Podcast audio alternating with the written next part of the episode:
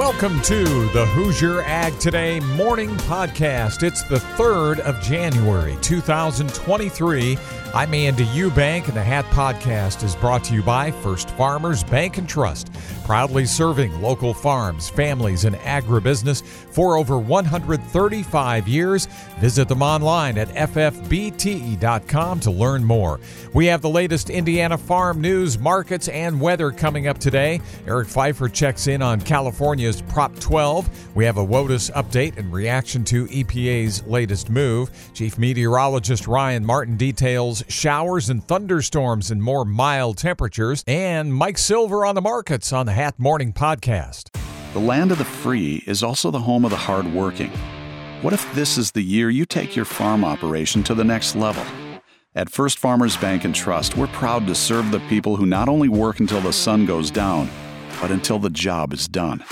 With over 135 years of commitment to agriculture, we'll find the solution that's right for your operation today and tomorrow. Visit ffbt.com to learn more. First Farmers Bank and Trust, member FDIC. The High Ground Podcast. Everything from energy and fuel. It's uh, Memorial Day weekend, going to be 87 to 89, maybe low 90s all weekend. So we thought we'd bring Scott Heine in to talk about home heat. to agriculture. Anytime we can help a farmer grow their business and meet their goals, that's a proud moment for me. And, well, other things. For some reason, like and subscribe. We don't know why, but that's important. We want you to do it on your own, but we're going to tell you. Listen now on all platforms. The EPA creating more WOTUS confusion, and a Prop 12 decision could be coming soon. I'm Eric Pfeiffer, and this is Hoosier Ag Today. The Environmental Protection Agency has issued a final rewrite of Trump era WOTUS reforms, and it's not sitting well with many farm groups.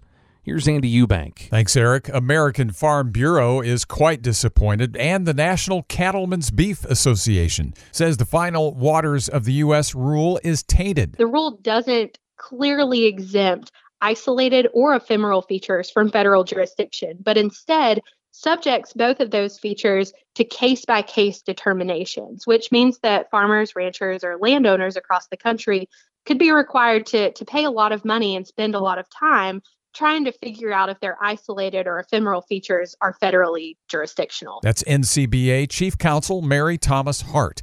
Beyond some exemptions for drainage ditches, stock ponds, and prior converted cropland, Hart sees the Biden EPA rule as a reversal of Trump era WOTUS reforms. This is a significant expansion beyond the navigable waters protection rule, and, and the Biden administration sought to find some middle ground between the 2015 rule and the 2020 rule. So we knew that there might be a slight expansion, but this leans much more toward um, the 2015 Obama rule than it does toward the navigable waters protection rule. Over at American Farm Bureau, Courtney Briggs, Senior Director of Government Affairs, agrees the rule doesn't provide the clarity and certainty that those being regulated have been asking for. This rule allows the federal government to expand their jurisdictional reach over private property it is clear that the agencies have doubled down on their use of the troubling significant nexus test, which will require landowners to hire environmental consultants, attorneys, and engineers to ensure that they are in compliance. She says when the federal government expands its reach, the amount of permitting that farmers are subject to gets worse. Since this rule relies on case by case determinations and ambiguously defined terms, it is incredibly difficult for a farmer to understand if they have a jurisdictional feature on their property. There are civil and criminal liabilities attached to Clean Water Act compliance, and that is why it's so incredibly important to have a clear line of jurisdiction. The new WOTUS rule now goes into effect 60 days after it's published in the Federal Register. We will be looking to the Supreme Court for a decision in the Sackett case, which will provide some clarity on the use of the significant nexus test. And the agencies have stated stated that today's rule is a durable rule, but it is very likely that they will have to make changes to the rule in response to a decision from the High Court next year. Hart with NCBA says the timing of the EPA final rule couldn't be worse, and it seeks to directly preempt the ongoing Supreme Court litigation, leaving the WOTUS question mark murkier than ever until the High Court rules months from now. I'm Andy Eubank. All right, Andy, thanks. And and from one Supreme Court case to another, we are expecting a decision from the Supreme Court on California's Proposition 12 anytime now. I am uh, optimistic, but I'm not confident. And that's Michael Formica, the chief legal strategist for the National Pork Producers Council. You can't guarantee the result. We don't know, right? We won't know what's going to happen until it happens. But I, I think the I think the signals seem to be pointing in the right direction. Prop 12 was a ballot initiative that passed in California that would create new rules for swine production. Chief among them, it bans the sale of pork in California from the offspring of sows kept in pens that do not meet its prescribed dimensions of 24 square feet per sow, even if the hogs were raised outside of California. Formica says the decision, which he expects to come near the end of this month or in February, is crucial to all of agriculture, not just the pork industry. If we lose this, and I don't think we are going to lose this, um, but if we were to lose this, it would be bad for pork producers. Uh, it would it would open the floodgates of these ballot initiatives and activist um, measures in you know in high population states. So in it, you know New York, California, New Jersey, um, Massachusetts, we would see attacks on agriculture coming left and right. Uh, for every issue under the sun. Part of the reason for Formica's optimism having the you know, Biden administration, the U.S. government on our side, um, was was a fantastic uh, development, and we worked hard on that early on, and uh, you know they were they were there to defend the integrity of the U.S. food system. Um, you know, to defend biosecurity is a, is a concern, uh, defend the wholesomeness of, of pork going um, going through, and, and the the the reliance uh, and the faith of consumers in in the safety and wholesomeness of the meat that they that they consume. We'll continue to follow this story for breaking ag news. Be sure to follow us on Twitter, Facebook, and our website HoosierAgToday.com. I'm Eric Pfeiffer, Hoosier Ag Today, Indiana's Farm Network. Your operating loan for your farm needs to cover all that could be. That's why Farm Credit Mid America offers flexible financing options to take care of the day to day so you can free up capital to maximize opportunities for your farm. Use our online banking or mobile app to conveniently check funds so you always know how much cash you have on hand and can plan for what's ahead. To find an operating loan that works for you, visit e-farmcredit.com. Subject to credit approval, additional terms and conditions may apply. Farm Credit Mid America is an equal opportunity lender.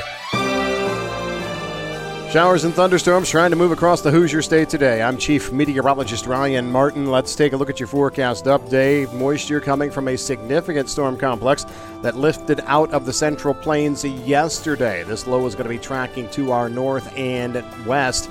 Uh, the low headed from northern parts of Missouri early this morning to about the Detroit area by mid to late afternoon. That track right there is going to keep showers and thunderstorms around through the entire day today. However, the threat of heavier thunderstorms, I think, is past us. That mostly happened overnight last night. Now, we can see some stronger thunderstorms still want to pop up this afternoon in southwestern parts of Indiana, but I, I think the threat is somewhat minimal. And then as we go on through the overnight, moisture lingers lingers in east, central, and southeastern parts of the state, maybe even southwest as well. I think moisture is not going to be out of the entire state of Indiana until closer to sunrise tomorrow morning. We're still on track to see anywhere from a half to one and a half inches of rain out of this coverage at 100% of the Hoosier state. We are drier tomorrow as a dry slot works in. Cool air is going to slowly work in through the day. I'm not sure we see a lot of sunshine. I won't rule it out, but cold air and no precipitation is the main feature of your Wednesday.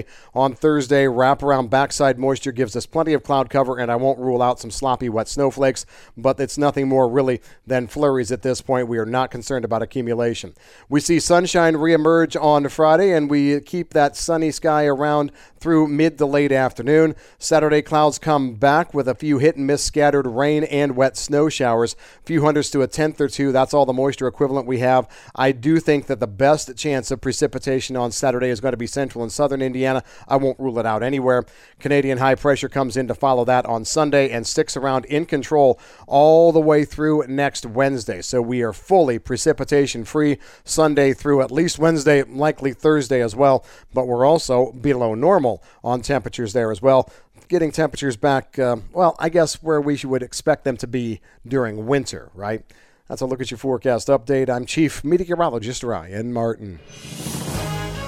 This is Hoosier Ag Today and the Monday Farm Market Review. No markets on Monday, closed for the New Year's holiday. I'm Andy Eubank. This update is brought to you by Seed Genetics Direct. Big enough to get the top corn and soybean genetics you want, and small enough to care about you. Learn more at seedgeneticsdirect.com. The markets were closed on Monday, but we preview what might impact markets throughout 2023, especially here in the early days. For that, I turned late last week to Mike Silver of Kokomo Grain. We get a chance here uh, to do it all over again. And basically, you know, right now, the factors that are in the market, uh, we're watching the uh, Brazilian and Argentine weather. Uh, that weather obviously bears watching now. Uh, Argentina is on the drier side. Uh, there are some areas in Brazil that are concerning, but the prognosis right now is that that weather will probably straighten out in the southern hemisphere. Brazil and Argentina are uh, on pace to produce a uh, really strong soybean crop this year. And in Mato Grosso, the state of Mato Grosso in Brazil, the largest soybean producing state in Brazil. Harvest is underway and the yields are exceptionally good. And as we move now deeper into January and, and, and into February, uh, we'll get verification about those yields. Of course, the situation in the Ukraine, uh, the war between Russia and the Ukraine, very, very much still in play. Input costs acreage decisions are very much in play this spring. Um, as everyone listening knows, uh, uh, input costs are higher this year than they were last year. They have fertilizer prices have come down uh, uh somewhat, but uh, still uh, they are at historically high prices, and and that will have some bearing on what our acreage decisions are going to be as we move towards the planting season. Um, the U.S., obviously, we're not so much concerned about production right now as we are about the demand side of the market. Our corn export program is lagging the pace to meet the USDA export projections. The soybean export pace is okay. Actually, it's okay. Um, we need to keep an eye on the COVID situation in China. China's China's economy and and basically not only the Chinese economy, but economies across the globe uh, geopolitical and economic issues uh, need to be addressed in this coming year. Uh, macro markets mean a lot to grain prices. We've talked about this before. The fundamentals eventually catch up with prices, but on any given trading day, Andy, as we well know, the macro markets, the energy markets, the treasury markets, the stock market, every commodity uh, seems to have an impact in this algorithm trading environment that we're in that that helps determine uh, grain prices. Um, the other thing that we obviously need to be on the lookout for, and, and this is a hard one, are black swan events, things that we aren't even thinking about today that could impact the market one way or another, either to the plus side or the negative side. So farmers still have quite a bit of harvested 22 grain that they need to price, whether it's at the elevator or in the grain bins. Uh, and of course, we have the 23 crop that we have yet to plant that uh, we need to start thinking about and get some offers in place to to get some prices locked in for the grain that we're going to raise here in 2023. So we get a chance to do it all over again. And the next big report that we have coming out, Andy, will be the January 12th WASDE report. Uh, and that will give us our final production numbers for the uh, 2022 crop that we harvested this last year. And then as we move on into February, we'll get some more intelligence out of estimates from the USDA as far as planted acreage, intention numbers, and so on and so forth. So a lot to reflect on as we sing Auld Lang Syne on New Year's Eve and approach the new year, Andy. I'd be remiss if I did not say this. I I want to thank you and your entire team at Hoosier Ag today for the fine job that you do in covering agricultural news and, and news that impacts our grain markets. Uh, I know in my conversations with farmers, um, they tell me, you know, that, that they they listen uh, attentively to the information that you folks at Hoosier Ag Today provide. And I want to thank you from a personal standpoint for giving me the opportunity uh, to make the small contributions that I do uh, to help cover the news. And just say thank you very much and happy new year. My thanks to Mike Silver, Kokomo Grain. Look forward to working with Mike again throughout 2023. Get Mike at 800 666 0613. On hat, the markets, of course, were closed on Monday for the New Year's holiday, back open on Tuesday with a full session. And check the markets anytime at HoosierAgToday.com. I'm Andy Eubank, Hoosier Ag Today, timely, relevant, credible.